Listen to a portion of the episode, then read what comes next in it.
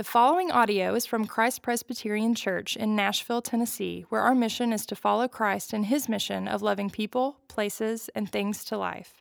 For more information about Christ Presbyterian Church, please visit christpres.org. Today we're going to read from Exodus 16 4 through 8. Then the Lord said to Moses, Behold, I am about to rain bread from heaven for you, and all the people shall go out and gather a day's portion every day, that I may test them whether they will walk in my law or not. On the sixth day, when they prepare what they bring in, it will be twice as much as they gather daily. So Moses and Aaron said to all the people of Israel, At evening you shall know that it was the Lord who brought you out of the land of Egypt. And in the morning you shall see the glory of the Lord, because you have heard your grumbling against the Lord. For what are we that you grumble against us? And Moses said, When the Lord gives you in the evening meat to eat, and in the morning bread to the full, because the Lord has heard your grumbling that you grumble against him? What are we that you grumble? Your grumbling is not against us, but against the Lord. This is the word of the Lord. Thanks be to God. Thanks. Hey there, I'm glad to see you all this morning. Glad to be here. For those of you who don't know me, my name is Bing Davis. Two groups, two churches. Is this a, is this, are we going to have a contest later? Okay. I'm betting on this group, okay? They're a little bit bigger. Um, my name is Bing Davis, and I we go to church here. Stacy and I do. Been here for over three years. I'm also a pastor in this denomination, and what we call a teaching elder uh, in this denomination. And Stacy asked for me to preach for them today, since they're out of town, which I appreciate. Usually, as you know, someone comes in from the mothership out on uh, Old Hickory Boulevard, uh, but uh, I was uh, delighted to be asked to be with y'all today. I'm excited about this passage. It's just one that we all know or have known, it seems, about since we were children, right? I mean, this is probably one of the earliest passages you learned about, and and, and so forth and so on. And and it's a it's a it's a it's a good passage. Uh, they all are. Now I'm going to bare my soul here to you for just a minute, um, and I want to ask you a question. Are there any places in Scripture? That sort of bother you or bump up against you when you read them because of what it does to inside and in your mind? Now, uh, let me stop and say that reading scripture is always a blessing. Whether we fully understand it or whether we fully grasp what it's trying to say, um, there's a blessing there for us just in the presence of scripture in our hearts and in our minds. Yet I have one passage that always kind of slightly bumps up against me and I'm not really in some strange place. And every time I read it, I think, how does this work out daily? How, does, how far does this really go? And yet there it is, day after day, week after week, month after month. You get it. It's always there. It's scripture. And the passage is this. It's in the Sermon on the Mount. It's in chapter 6 of Matthew, and here it is.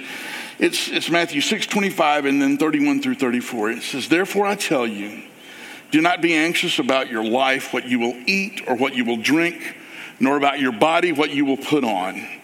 Is not life more than food and the body more than clothing? Therefore, do not be anxious, saying, What shall we eat? Or what shall we drink? Or what shall we wear? For the Gentiles seek after all these things, and your heavenly Father knows that you need them all. But seek first the kingdom of God and his righteousness, and all these things will be added to you. Therefore, do not be anxious about tomorrow, for tomorrow will be anxious for itself. Sufficient for the day is its own trouble. Why does that bump up against me, you think? Why does it? I just want to know how far that really goes. I, I am showing a mixture of arrogance and, and unworthiness when I do that. These are the words of Jesus, His words, His promise to me and to us. And yet I often wonder about them. Why? because I somehow seem to think that God really won't tend to even down to what I eat, drink, or wear. Why should a person of all sorts of privilege like me uh, even need, much less deserve, that sort of attention?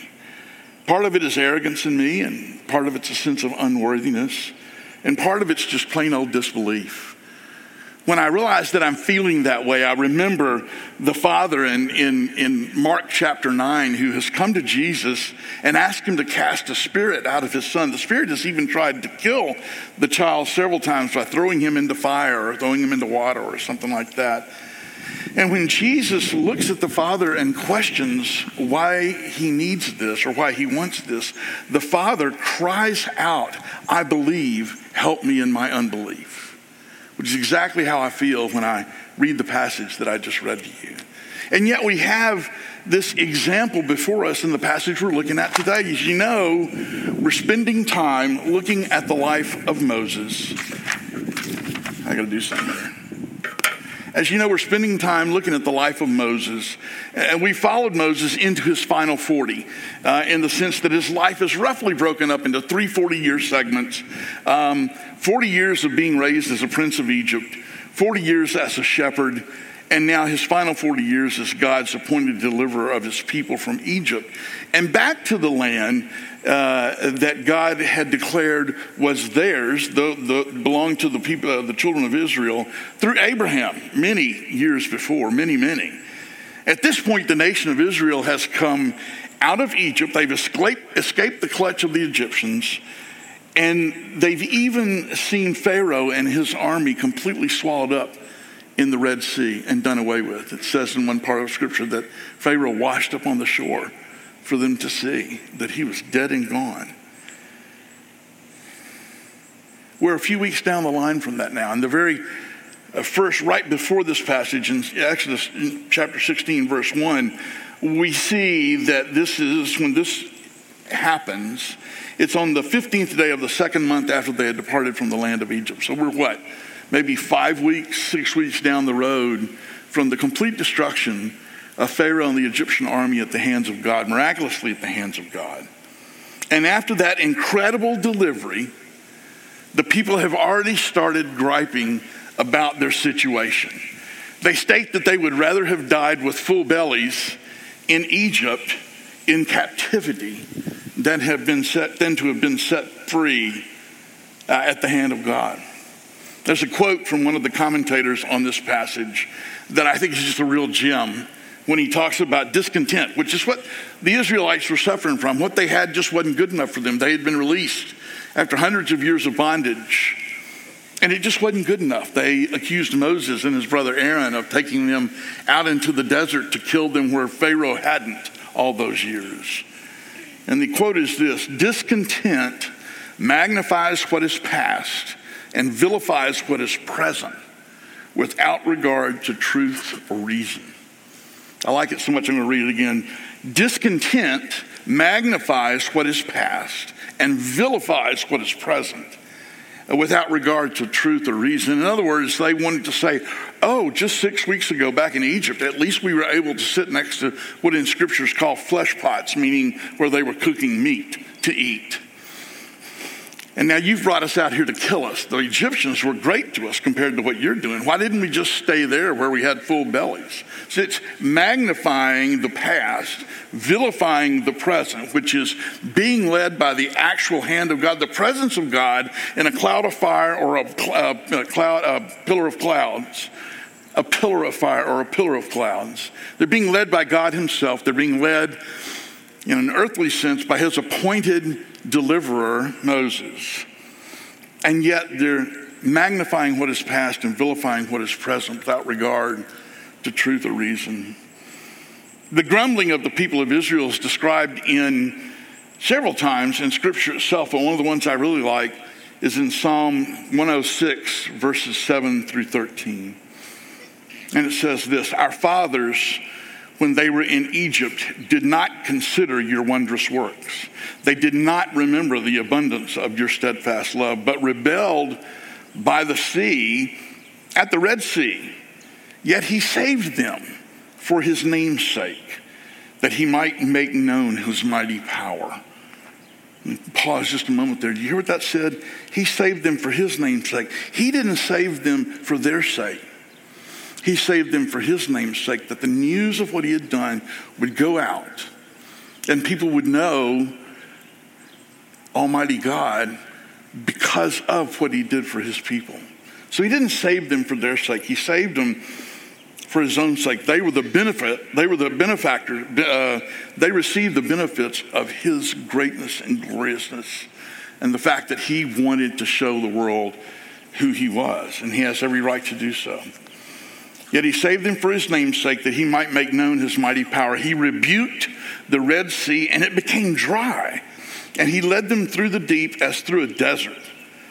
So he saved them from the hand of the foe and redeemed them from the power of the enemy. And the waters covered their adversaries, not one of them was left. And these last four lines then they believed his words, they sang his praise but they soon forgot his works and did not wait for his counsel. Five or six short weeks down the road from complete destruction of the people who had held them in captivity for hundreds of years, and they have forgotten his works and did not wait for his counsel. That's a, that's a real picture of discontent. It's a real picture of people that say, But what are you doing for me now? Not what you do for me then, not what have you promised to do for me in the future. What are you doing for me right now? Right this moment. What have you done for me? And God in his heaven is looking down and going, I can't believe these guys. But he knew them. So he knew exactly what they were going to do. The Israelites in verse 3 actually accused Moses and Aaron, their deliverer, of bringing them into the desert to kill them.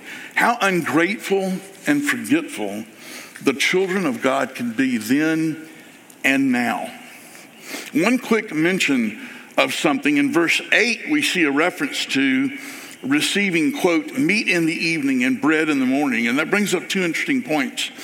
Number one, as you've heard before, Israel, or the Hebrews in that time, and a, a significant portion of the Middle East, saw the day as starting at sundown and then ending the next sundown. So when he says, I'm going to give you meat in the evening and bread in the morning, as he phrases it that way. He's phrasing the Hebrew day, starting with evening, which is when the quail would come and they could trap them, into the morning when they would pick up the manna, okay? So that's how the Hebrew day worked, from evening to morning. Um, the second thing uh, that he is, is, is pointing out here is that he's not only giving the manna, we find just a few verses after this passage that he gives them what's known as quail in the evening. Now, I don't know that they're the same quail that we see coveys of around here but they are a small bird that was native to the area. And when they came in in the afternoons and evenings, to eat, they would settle down on the ground and find whatever was there. And they were very easy to trap in snares during that time. And so he had them come in by flocks, and the people could just trap the birds that they needed and eat them. And so they got meat in the evening and bread in the morning. And God provided all of that. The manna, the birds came in at his direction, but they were also natural to the area. But the manna is provision directly from God's hand. And as it is called in the first verse of this passage, verse 4, it's called bread from heaven. And I can't think of a more glorious term for that manna, or for what we even receive from God day by day now.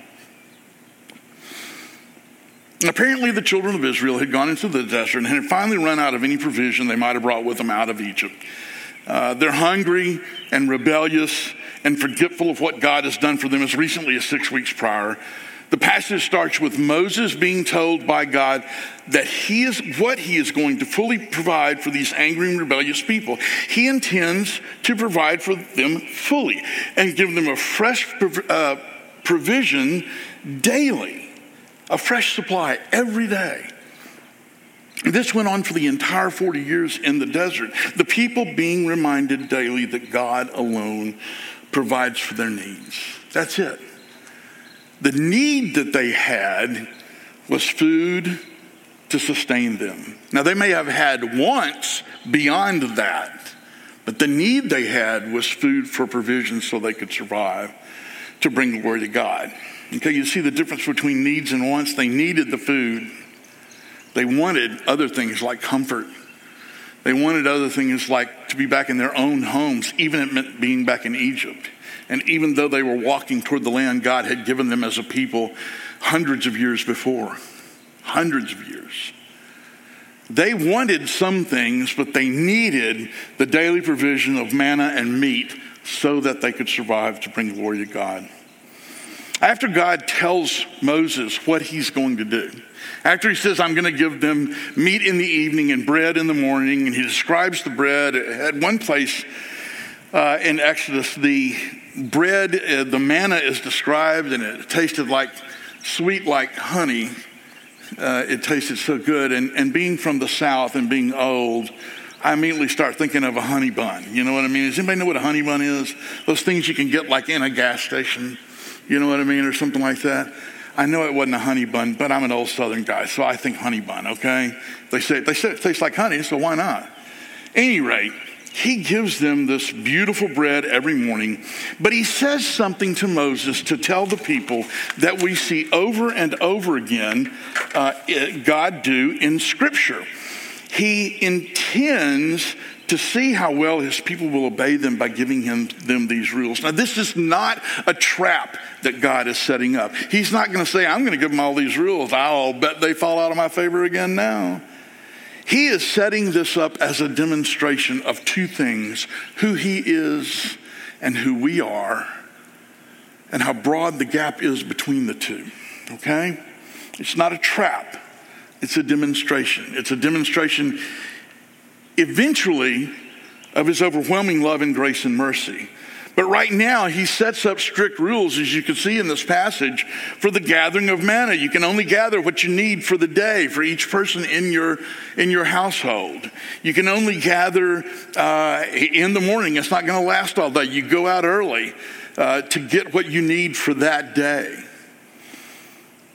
And that's all you get, is what you need for that day. And so, what's the first thing that happened? Families and individuals went out and gathered enough to last for two or three days or a week or whatever. They weren't supposed to store the manna up. Can you imagine why? They weren't supposed to store it up because God, they had to show trust that God would provide it on a daily basis. That was his desire for them was to trust in his provision. And yet we see in later chapters that some families uh, went out or individuals went out and immediately gathered more and the next day they find the manna when they wake up thinking, Ooh, I've still got, I don't have to get up early. I got my manna here already. I got it yesterday. And they get up and they find it full of worms and stinking. It's completely inedible, completely and totally. But then on the sixth day of the week, the day before the Sabbath, uh, they were to gather twice what they need and manna gathered on the sixth day lasts two days so that the Sabbath can be observed and no one has to work for their provisions. Can you imagine seeing God's miraculous hand in front of you day after day after day? And then week after week on the Sabbath, the same stuff that won't last overnight without starting to stink and be inedible, all of a sudden lasts two days. And why? Because God said it would. Because God caused it to be that for his purposes, that they might have a Sabbath. He said, This day, the seventh day, is one that you give to me entirely. I don't even want you having to work for your provisions. And so he provided for them as he had done every other day, the manna in the morning. And yet, somehow, between the sixth and seventh day, by God's hand alone, the manna lasted two days. It wouldn't any other day of the week, but it did that day. A completely miraculous provision. Can you imagine getting up every morning and finding whatever it is you want, your, whatever it is you need on your doorstep? And it's just enough for a day. And then you get to Saturday, as we now do it. Then you get to Saturday, and you realize that you've got enough there for two days so that you don't have to go scrambling around for it on the, on the Sabbath doing work.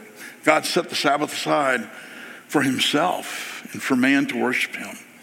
And even with this miraculous provision, he didn't say, well, we're going to take a little break from that. There's just going to be manna every day. You can get it, then you can worship. He says, I'm going to make sure the manna lasts twice as long. That's just stunning to me. They, they would hold it overnight any other night of the week and it would be stinking and full of worms. Yet on the sixth and seventh day, it lasted. Another miraculous provision from God's hand that they witnessed, they viewed day after day after day for 40 years, and still they doubted. And still they grumbled. Why does God handle the rules of manna this way? As I've said to you, it's not a trap. it's a demonstration of who God is and who we are. What is the ultimate point in God handling and giving out the rules of manna in this way. Well, in the Old Testament, we see in passage after passage after passage that, uh, that things happen in this sort of sequence. God makes a promise to his people, which is also followed by a command that they're to rely on his promise alone. Then a statement of how their obedience will be shown and rewarded. And time after time, we see the nation of Israel and its people fail in their obedience to God. Is God just beating them up? Is he just giving them these rules so that uh, he can say, so that they can break them and he can go, see, I'm God and you're not, which is true. But the answer again is no.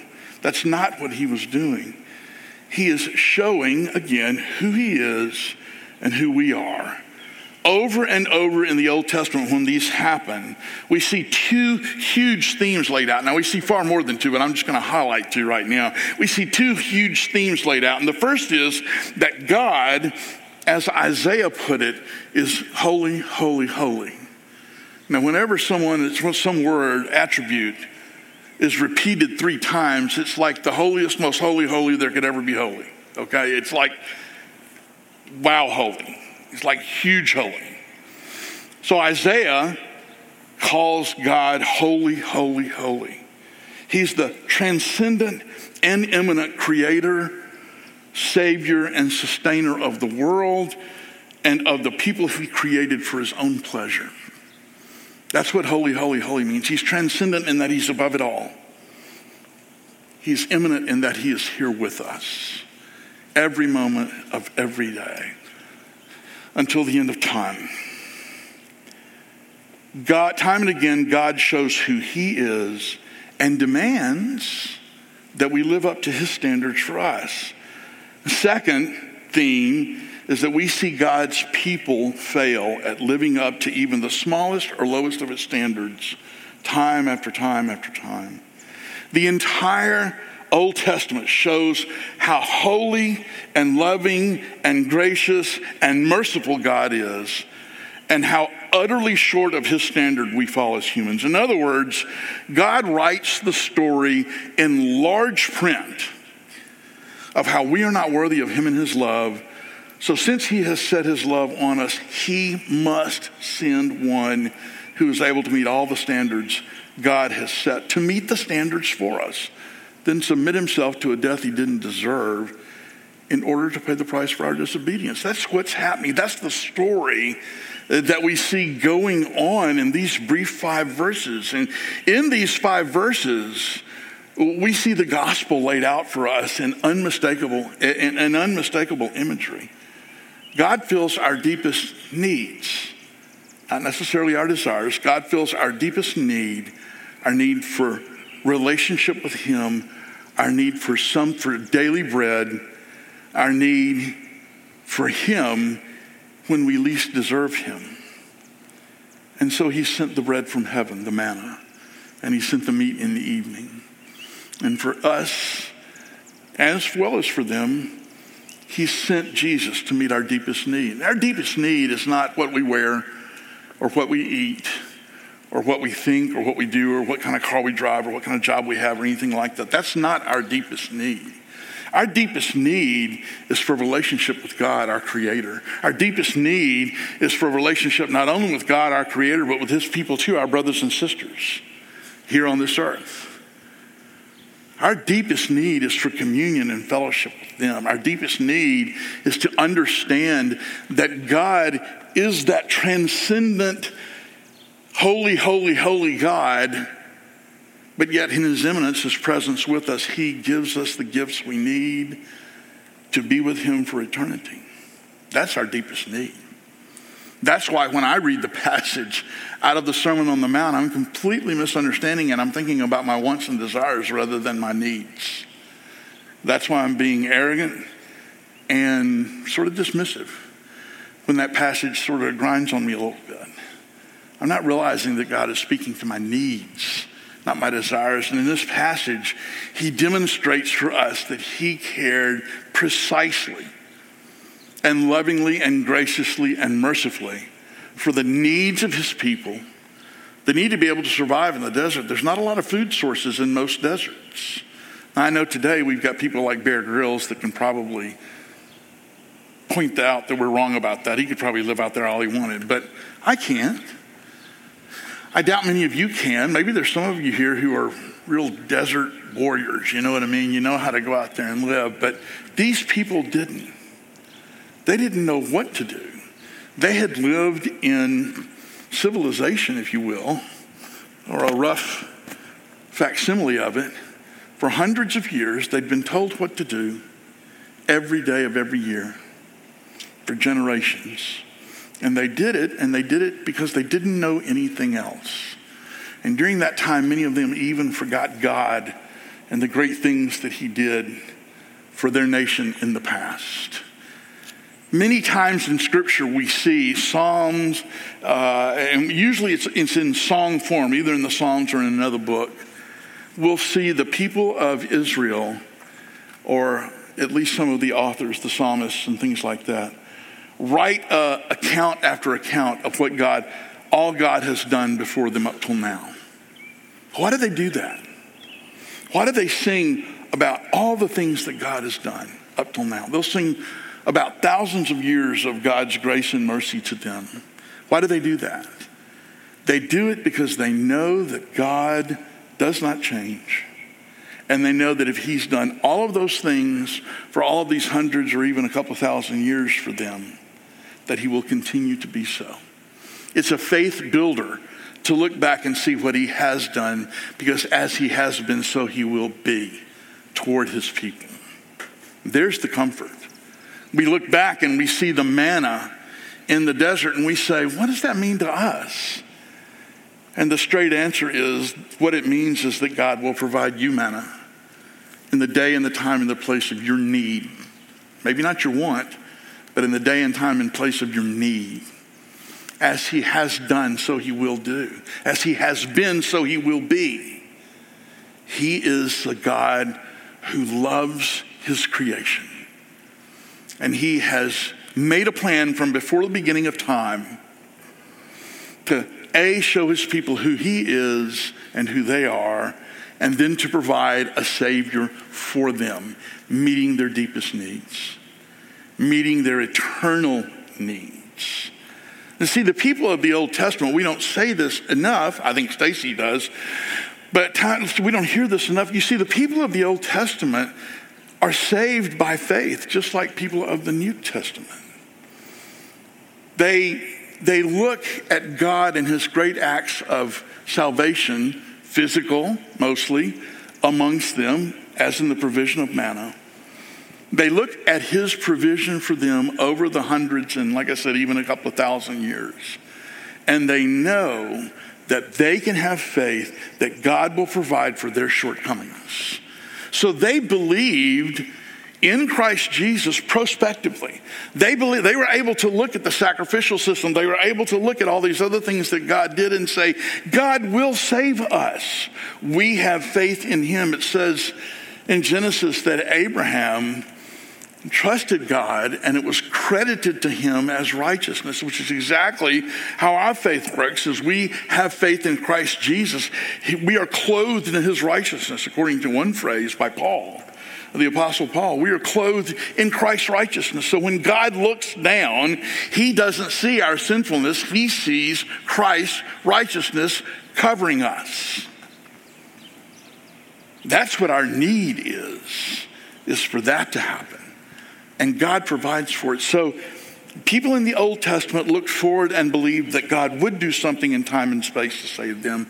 We get the benefit of looking back in history and seeing Christ Jesus come to this earth and live a perfect life and never sin and yet die painfully for things that he didn't do, but for the things that we do. By not sinning, Christ didn't earn death. And when he went to his death anyway, having not earned it, he opened himself up to pay the price for all the sins of all those who would believe in him over the millennia, past, present, and future. And he did so. and He met our deepest needs. He was and is our manna laid out for us in these verses and all through Scripture, both Old and New Testament. The people grumble, the people of Israel grumble and disbelieve, and then God has mercy and provides them with complete sustenance. This is exactly the picture of what He's done for His people eternally in the bread from heaven, Jesus Himself. As I said, God had this plan from the beginning of creation. He demonstrates the first part of the gospel equation in the sinfulness of his people, then carries out the second part of the equation by qualifying them for eternal life in his presence through the life, death, and resurrection of Jesus. It's very simple, really, and quite elegant in its planning and in its implementation. We come to this table week after week. I got to tell you something that the thing I missed the most when we weren't able to come to church because of the pandemic, I miss seeing all of y'all. I miss seeing Stacy and Aaron and, and all the rest. but what I really missed and felt most deeply was communion. I said to my wife several times, Stacy, I said, I can't wait until we can get together and take communion again. I hope that it never becomes rote practice for us, a rote habit for us each week, but rather a time of awe and wonder every week. I've got to tell you that the single thing I missed the most was communion. This is a time when we come to this table, as we're getting ready to do right now. This is a time when we not only get to hear, but we get to see and touch and taste the gospel story and God's gospel love for us. When you handle these elements, you're handling grace, you're handling gospel. It's that apparent to our senses when we come to this table. We get to see the bread and partake of it. We get to see the juice or, or wine that represent the blood of Christ and partake of that so we can smell it, taste it, touch it, see it in a way we, we don't do the rest of the week, really. And so I urge you to view this table not as something that is just a habit that we have, but as something that is a beautiful, meaningful, and necessary encounter with God each week. As we come to this table, we understand several things. This table has been declared in Scripture as God's table for his people, okay?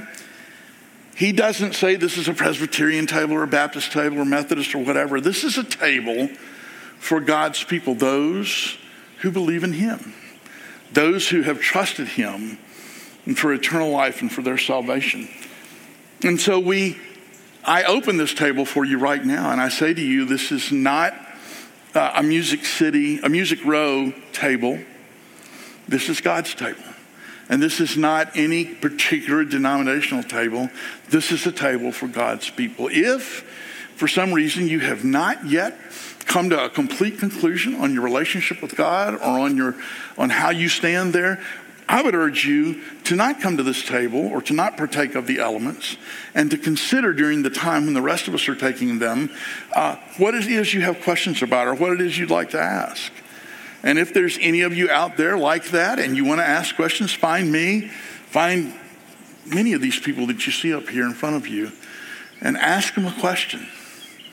Find David Siambor, who did the, uh, who did the, uh, there he is back there, that did the, uh, all the stuff prior to, to, to, the, to the sermon. Ask David, he'll give you a good response. And so we welcome you to this table in the name of Jesus Christ.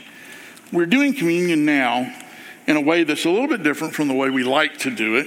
We often like to do it um, by having people come forward and so forth and so on. Those of you who've been here uh, were here when the pandemic, before the pandemic started, will remember how we did it. And hopefully someday we'll get back to that, where we come forward and partake of this together.